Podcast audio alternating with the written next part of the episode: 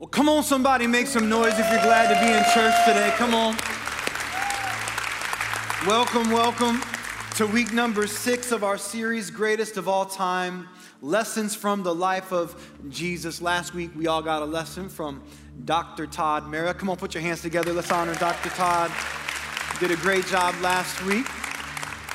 Next week, Mother's Day Sunday. I, I, need to tell you about next week. We've always approached Mother's Day differently than maybe most churches. And that's because, statistically speaking, not so much this church, but statistically speaking, women generally make up the greatest demographic of just about every church. And so, actually, this was my wife's idea. She said, I think the greatest gift that we could give women on Mother's Day is a service that the men in their life would enjoy. Come on, somebody. A, a, service that you can invite your son to, your, your husband to, your friends to. Just and, and let me tell you, next weekend, it is a service that not only will everybody enjoy, but I can, I can promise you this you are going to laugh and you are going to cry and you are going to be utterly amazed at the transforming power of our God, what we have in store next week. Nobody wants to miss this. I, I believe it is the most powerful one on one story that we've ever had the opportunity to share in all of our 10 years as a church. I'll be sitting down with a man who, at the age of 17, was charged and convicted of murder. He would spend 33, the next 33 years of his life in prison and behind bars. For 13 of those years in prison, he would rise to become one of the, the leaders of the Aryan Nation. Anybody familiar with the Aryan Nation? It's a racist, neo Nazi, white supremacist gang. He became one of its most violent members. Till at the age of 30, he had a moment with Jesus that changed his life forever. I'm telling you, church, I've met a lot of people this side of heaven. I've seen God do miracles in many people's lives. But when I spend time with this man, it's, it's truly, I, I think this man might look more like Jesus than just about any man that I've ever met this side of heaven. Truly a Saul to Paul conversion story. And you're just going to have to be here to see it and hear it and feel it. So let me just encourage you next weekend. It should be every weekend, but, but next weekend is a bring everybody you know to church kind of weekend. Bring your family, all of them, your whole family. Bring all your friends to church. Invite everybody that you work with. I believe we are going to have an encounter with the Spirit of God like never before. You're going to be challenged, you're going to be inspired. God is good. Amen. Anybody ready for Mother's Day weekend? Come on, anybody ready for just an incredible move of God that we're, we're anticipating? Listen, wherever you're joining us from right now, in person, online, on television, from one of the hundreds of prisons that are tuned in right now, we are honored to worship alongside of you, especially if you're watching behind bars today. Just know next weekend, we're all going to be hearing from one of your own. And not only does Stan have an incredible story to tell, a personal story, but he was just released this past October. And so what Stan, what Stan brings to our church, watch this, what he brings to our church is, is not just an incredible story, but a, a very unique and, and hands-on um, perspective from behind bars as to the impact and the influence that this church is having behind bars. He actually uh, became a part of Rock City while he was still serving his time. And now he's out and, and he's a part even still. And so if you're watching behind bars today, just know next week, don't miss it, okay? Don't miss next week. Lord, would you, uh, would you just guide this message by your Holy Spirit? Would you give us eyes to see and ears to hear your word today? We are grateful for your presence. We're grateful for who you are, for what you've done, for what you're doing, for what we get to be a part of. And we want to give you all honor and all glory because it all belongs to you. Would you minister to each one like only you can? Those who are near and those who are far, far from you. And even those who are far physically, maybe listening in a car or watching on a treadmill or sitting in a jail cell. Would you do a work like only you can do in Jesus' name? Everybody said, Amen. Come on, one more time. Would you put your hands together for, for Jesus? He's worthy. Amen. He's worthy. We are just about through this series, the greatest of all time. We've covered a lot of ground in six weeks. We've, we've covered the greatest covenant, the greatest challenge, the greatest commission, the greatest confidence, the greatest commitment. Next week, in Stan's story, I believe you will see the greatest commandment at work in the story we'll share. But today I want to I want us to understand what Jesus points to as the greatest competitor. The greatest competitor. Of all the things that Jesus could have pointed to, of every issue in life, of all of the challenges and pitfalls, impossible distractions in life, when it comes to naming the greatest competitor for our hearts, Jesus does not mince words. This is like the Tim Tebow of the scripture. Come on, somebody. Jesus in Matthew chapter 6, verse 24, he said this No one can serve two masters. Either you will hate the one and love the other, or you will be devoted to one and you will despise the other. You cannot serve both God and money. Jesus talks about money. He goes on in this passage to say, now, do not worry. Matter of fact, the next thing he says is, do not worry, because Jesus understands that money is something we tend to worry about. We worry about what we have and what we don't have and think we need to have. We worry about what other people have and what we think they ought to have or what we wish they didn't have. We, we, we think about money all the time. And yet, Jesus, though he could have chosen anything, he decides to put money in this passage. You cannot serve both God and money. Why not God or, or people? Why not, why not God and, and fame? Why, why not put anything else here? Why the focus on money? Jesus talked about money twice as much as he talked about heaven and hell. Nearly half of all the parables that Jesus taught, 16 of the 38 parables, has to do with money. There are more than 500 verses in the Bible about faith and prayer, more than 2,000 verses in the Bible about money and possessions. Why the focus on money? I have an answer to that question. You might want to push back some of you just a bit, but I would encourage you to go here with me for a moment. You might not want to believe this, but I believe it is absolutely true that money is far more a spiritual issue than it is a physical issue. And I can show you in the Word of God, Jesus in Matthew chapter 6, verse 21, he says this For where your treasure is, there your heart will be also. For where your treasure is, there your heart will be also. Money is far more a spiritual issue than a physical one. Jesus is saying, I can tell you the condition of your heart by watching what you do with the money that I've given you. It is a spiritual issue. Money, according to Jesus, literally has the power and the potential to determine the trajectory of your heart. Now, why does it matter the trajectory of our heart? Well, let's just ask a question. What is the one thing that God desires from you that only you can give God? What is the one thing that God desires from me that only I have the power to give God? It's my heart, it's your heart. The one thing that God desires from you that only you can give God, it's your heart. The one thing that God desires from me that only I can give to God, it is my heart. You can't give my heart to God for me, only I can give God my heart. The one thing that God desires from you more than anything, and it's the only thing that only you can give, it is your heart. God doesn't need your money, what He's after is your heart.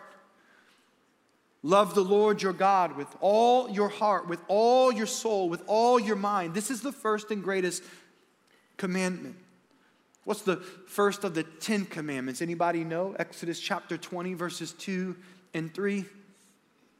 God says, I am the Lord your God who brought you out of Egypt, out of the land of slavery. You shall have no other gods before me. Love the Lord your God with all your heart, soul, mind, and strength. This is the first and greatest commandment. You shall have no other gods before me. That's the first of the Ten Commandments. Jesus, you cannot serve both God and money. For where your treasure is, there too will your heart be also, it sounds to me like Jesus is far more concerned with the condition of our heart than he is with the fullness of our bank accounts. The focus on money in the scripture has very little to do with money, it has everything to do with the condition of our heart. And according to Jesus, the number one competitor for our heart is money. Now, it's a challenge for many, and the reason it's a challenge for many is it's all about perspective, and the perspective is bigger than money.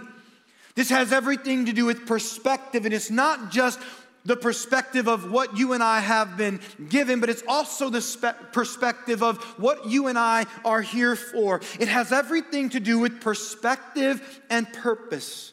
Leaning into the right perspective, seeing the world through the right perspective, and living with the appropriate purpose, God's purpose for our lives.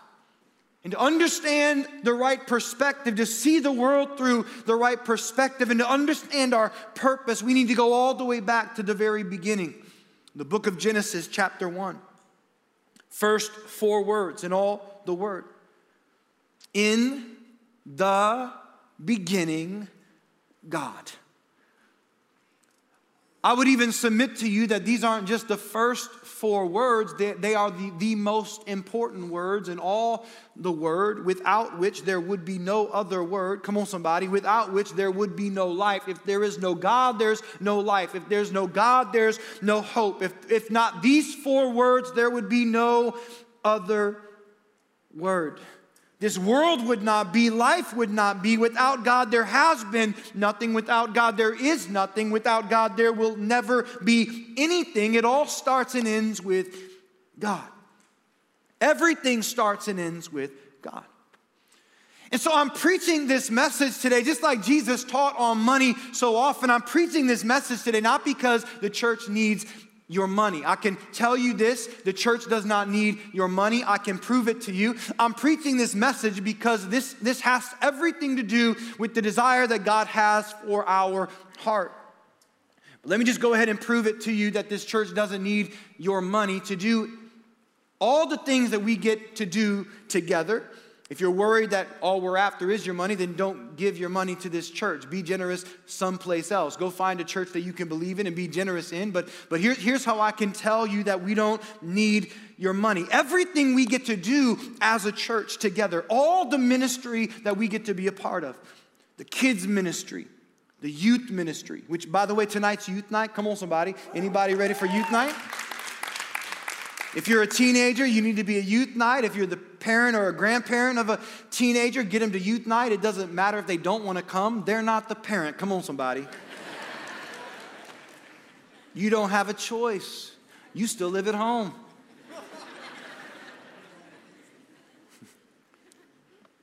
That's not even in my notes. I'm just helping you out.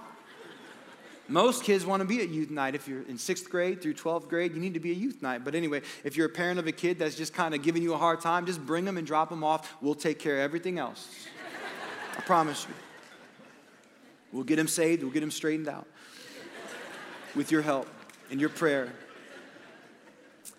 All the family ministry that we get to do, all the marriage ministry, the singles ministry, the counseling we get to offer all the relief work that we get to do, both local and global, all the hundreds of thousands of meals that we get to serve together, all the development centers that we get to build for kids around the world, all the children sponsored, all the Dream Center work, including the building of Dream Centers, all the local and global missions and outreach all the pastors and, and missionaries around the world that are fully funded by this church, all the teacher appreciation outreach, all the backpacks filled with supplies and brand new pairs of shoes given to kids in need every single year, all the ministry and outreach to the homeless, all the learning extension center sites that, that we get to operate all across our city for kids that haven't been in school for more than a year. Come on, somebody. All the buildings that we get to build where we get to invite people into the presence of God and we see people saved every single week and every single day in our 10 year history. We've seen seven people saved a day for 10 years and counting. Come on, somebody. All of it, all of it seven people a day, 10 years and counting. There's no sign it's slowing down anytime soon, praise God. All the prisons we get to be in, all the COVID outreach we've been able to celebrate all year long. Not just that we get to be on TV, reaching people on TV, but we get to be on TV in three different markets and online. All the reasons why so many people love this church, I want you to hear this. It is all paid for and provided by basically a third of everybody who calls Rock City Church home. One person in the front, because they're one, they're in that, they're, they're in that 33%.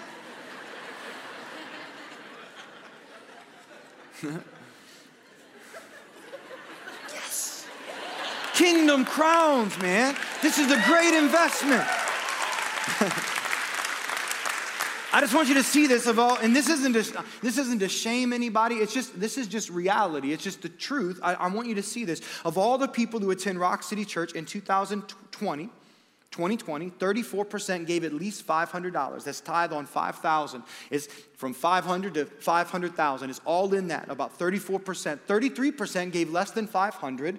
33% gave nothing. So 33% just show up and consume, and, and everybody else. So really, it's about, I don't know, 67% are, are really engaged and in the game. And I would say if you're a part of that 67%, thank you, thank you, thank you. There are kingdom crowns waiting for you. Come on, we're a part of making heaven full. We can't do this without you. But the reason I would say we don't need your money to, to do what we're doing is because there, there are already people funding the work of the ministry that we get to be a part of. If, it, now, if a greater percentage of people who call Rock City Church home would say, hey, I don't want to just show up and, and be, I want to participate, then what you would see happen is ministry would just continue to go up and to the right. We'd build more campuses. We'd probably be looking at Dayton, just like we're looking on the east side, about to launch a campus on the east side. We'd be already building a campus, a bigger campus in Polaris. We'd be building more dream centers. We'd be, we'd be feeding more hungry people. We'd be doing more homeless outreach. We'd be supporting more missionaries and pastors overseas. We'd be planting more churches. Everything we do, it would be up and to the right. The more people decide, hey, I'm going to not just be, but I'm going to participate. But all of that is for another day.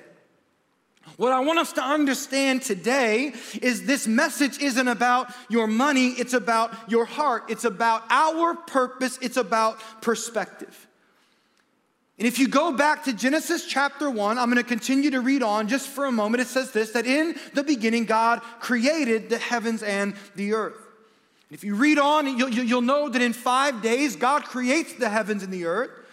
He creates the sky and the sea, the birds in the air, the, the beasts of the field, the, the insects that buzz. And after five days, God looks at what He's made and He says, It is good. Genesis chapter 1, verse 25. It is good. Then God creates man. So God created man in his own image. This is what sets us apart from all other created things. We are made in the image of God. He created him male and female. He created them for what purpose? Verse 28 God blessed them, and he said to them, Be fruitful and multiply, increase in number. Watch this. Fill the earth and subdue it Rule over the fish of the sea and the birds of the air and over every living creature that moves on the ground. And then God looks at all that He made and He says, This not only is it good, but come on, somebody, God looks at man and says, Now what I've made is very good. Very good. Then the Lord God took the man and He put him in the Garden of Eden to work it and to take care of it. Did you know that work is a gift from God? Come on, somebody. Did you know that work was given to man as a gift before sin entered the equation? I know we like to look at work sometimes like I'd rather stay home because my COVID benefits outlasting the shutdown. But can I just tell you, if that's you, get your butt back to work. Come on.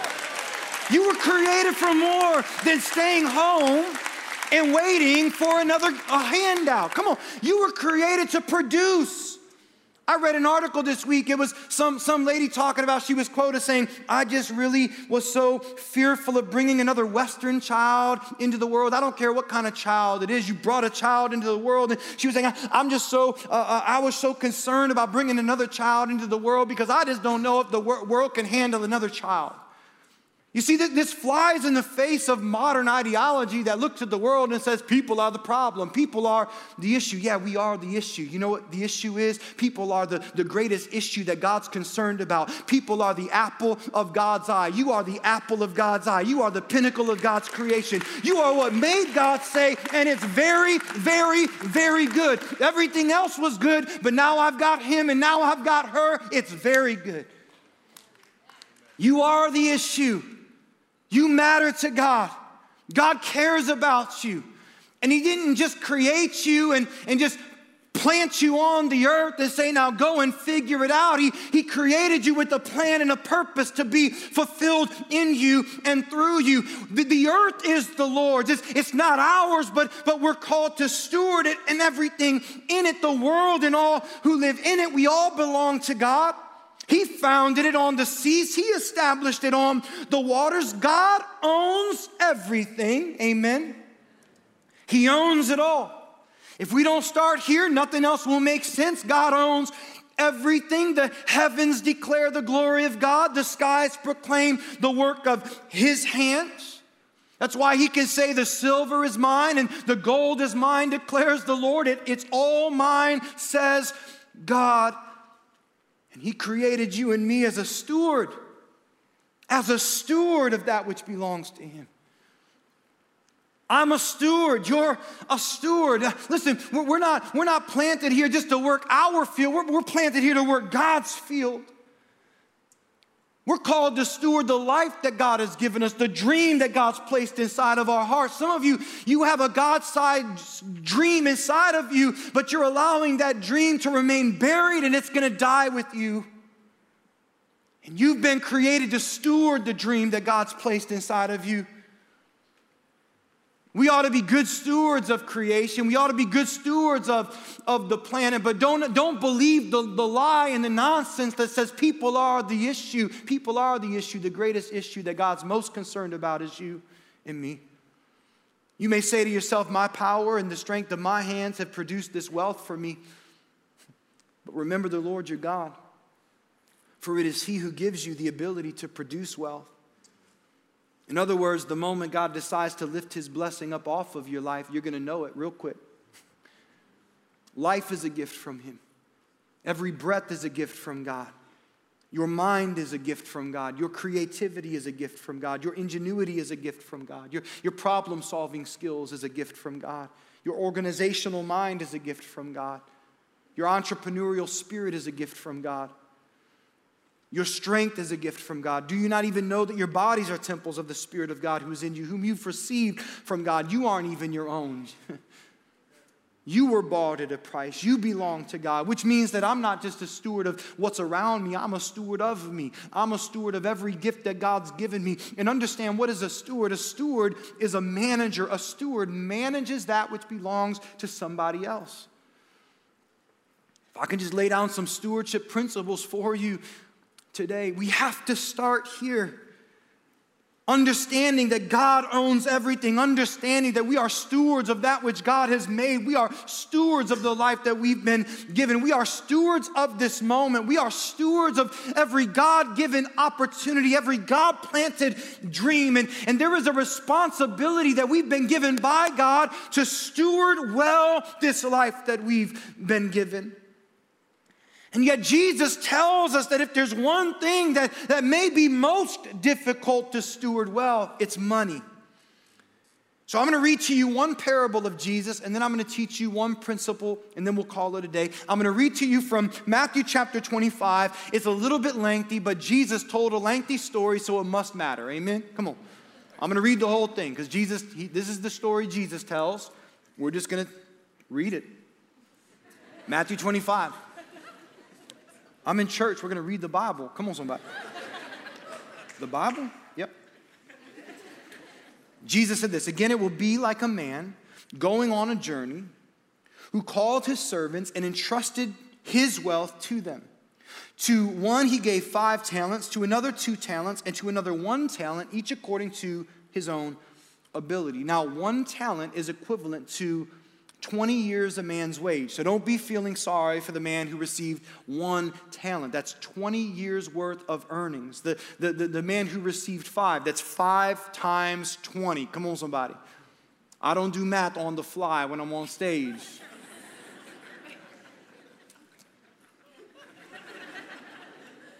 Then he went on his journey. The man who had received five talents went at once, and he put his money to work, and he gained five more. So also the one with two talents gained two more, but the man who had received one talent went off, dug a hole in the ground, and, and he hid his master's money. After a long time, the master of those servants returned to settle accounts with them. The man who had received five talents brought the other five. Master, he said, You've entrusted me with five. See, I've gained five more. His master replied, Well done, good and faithful servant. You've been faithful with a few things. I will put you in charge of many things. Come and share in your master's happiness. The master with two talents also came. Master, he said, You entrusted me with two talents. See, I have gained two more. His master replied, Well done, good and faithful servant. You have been faithful with a few things. I will put you in charge of many things. Come and share your master's happiness. Then the man who had received one talent came. Master, he said, I was afraid, and I went out and I hid your gold in the ground. See, here is what belongs to you. His master replied, You wicked, lazy servant. You should have put my money on deposit with the banker so that when I returned, I would have received it back with interest. So take the talent from him and give it to the one with 10.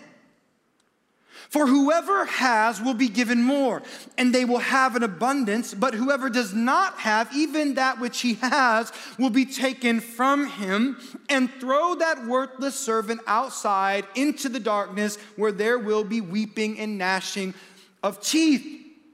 Which somebody should have stepped up to say, Jesus, settle down. Come on. Like that escalated really quickly.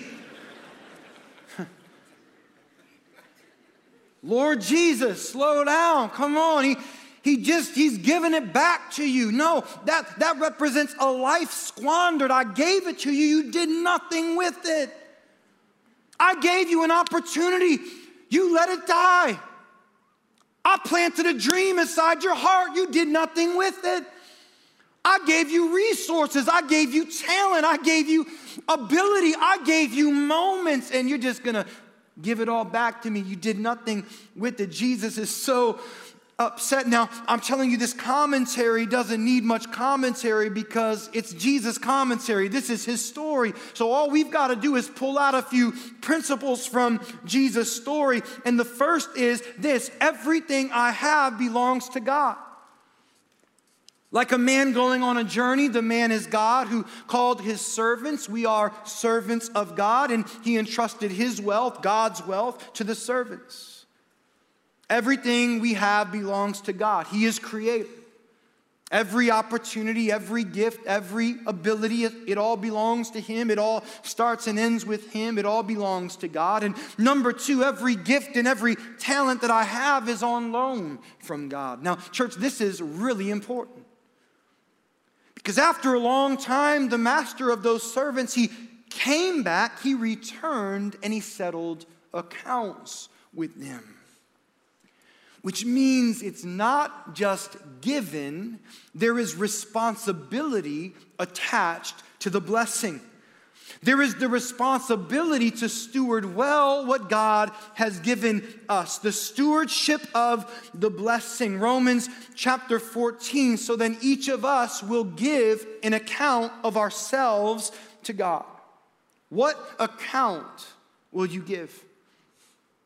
Number three, God expects us to make the most of what He's loaned us. God expects me to make the most of what He's loaned me. And each is given to according to His ability. Notice the blessing isn't equal. God is not a socialist. Come on, somebody. The gift is linked to ability. Why? Because there's a purpose for it. We have different gifts according to the grace given us by God. He who can be trusted with little can be trusted with much, but he who is dishonest with little will be dishonest with much. And to whom much is given, from him, from her, much will be required. God actually knows what you can handle, and he sees how you're handling what he's already given you now. But he doesn't just give it and walk away. He gives it and he's coming back and he wants to know what did you do with what he's given you? Number four, it's wrong to bury the talent and the treasure that God has loaned me. God intends for each of us to use his gifts, not misuse his gifts, not neglect or harbor or hoard or waste his gifts. That's why Jesus applauds the first man who doubles his talent and the second who doubles his talent, though they were both given different amounts of talent. And yet he says to the third man who buries his talent, You wicked, lazy servant. We know, according to this parable, number five, that what keeps us from embracing biblical stewardship is fear.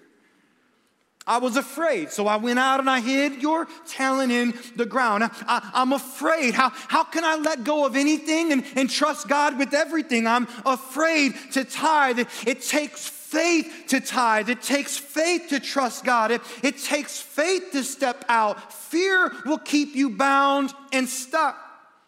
It takes faith to be generous. It, it takes faith to put God to the test. It, it takes faith that understands that according to this parable, if I don't use it, I'm going to lose it. Come on, somebody. Now take that which he has but has done nothing with and give it to the one who's done the most with what I've given him. At least he'll do something with it. And then here's the last, and it's the most exciting. Number seven if I steward well what God has given me, He will, He will reward me. He will reward me. What a picture of heaven that Jesus is painting when, when he said, His master replied, Well done, good and faithful servant. You've been faithful with a few things. I, I will now put you in charge of many things. Come and share in your master's happiness. Jesus talked a lot about money, but it's never been about money. It's always been about our heart. And the, the principle of the tithe, we, we get so confused when it comes to this because we think it's just about money. It's not about money, it's, a, it's about being close to God, it's a, it's a heart issue. I'll read it to you straight from the Word of God. Malachi chapter 3, verse 3. God says this I, the Lord, do not change.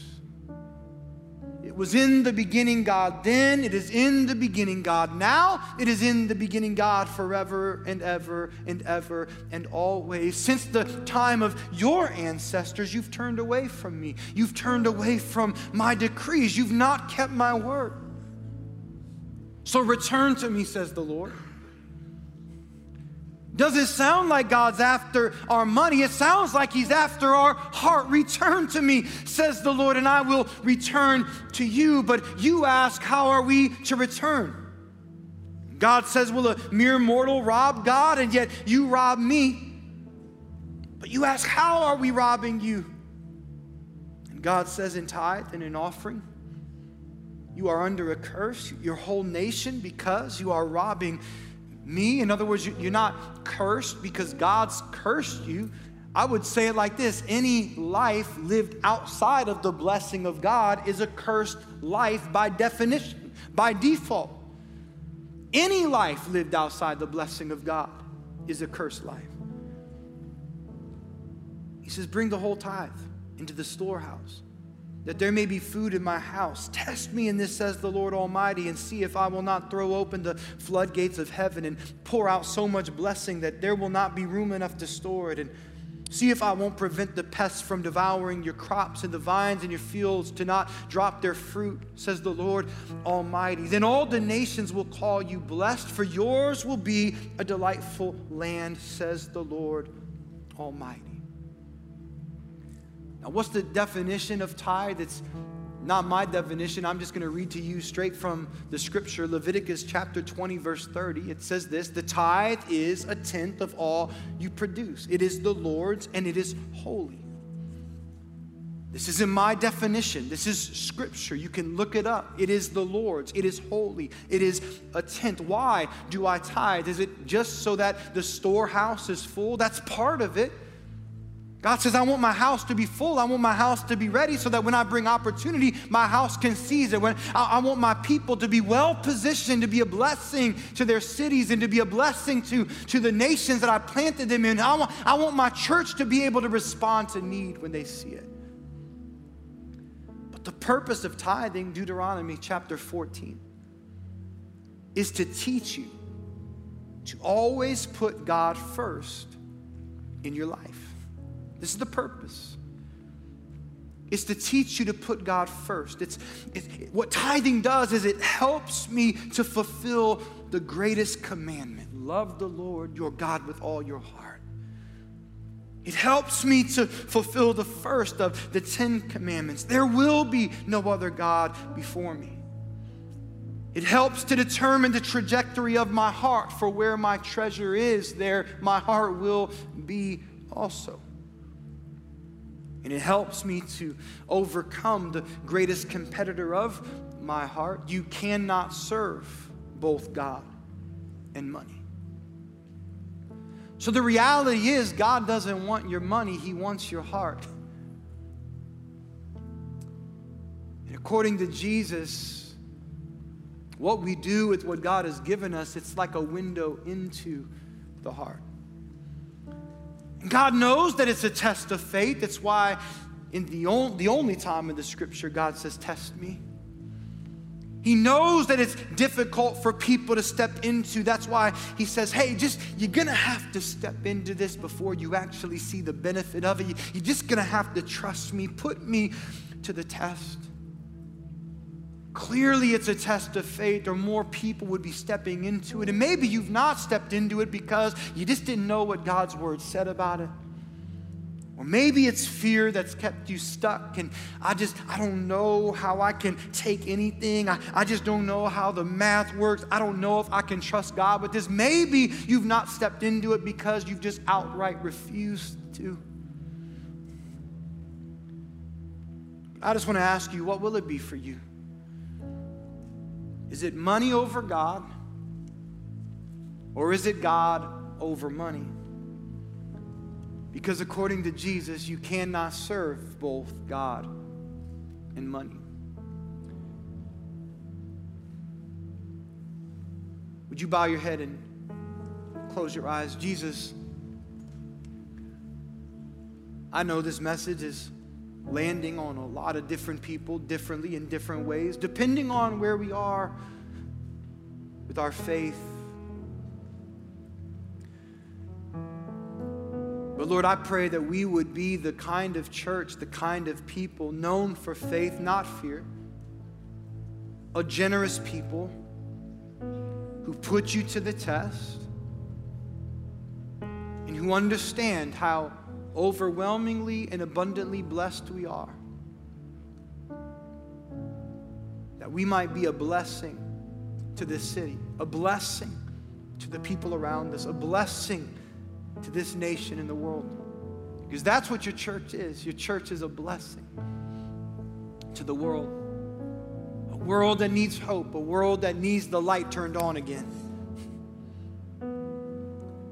So, Lord, I ask you by your Holy Spirit, would you move on the hearts of those who are hearing your word today? May we step into the faith and the obedience that you're calling us to step into. I also pray, God, right now for those who've yet to be forgiven, who might say, I don't know if I'm saved. The Bible says we've all sinned, we've all fallen short, but the, the greatest gift of God is eternal life through Jesus, forgiveness of sin through Jesus. That everyone who calls on the name of Jesus will be saved. So if that's you right now, would you just pray this prayer with me and say, Jesus, here I am. I trust you as Lord and Savior of my life. Forgive me of my sin, cleanse me from the inside out. I give you my life. Fill me with your Holy Spirit and use me to make a difference in the world around me. In Jesus' name. Come on, church. In Jesus' name. Everybody said, Amen. Come on, would you stand up on your feet and begin to worship?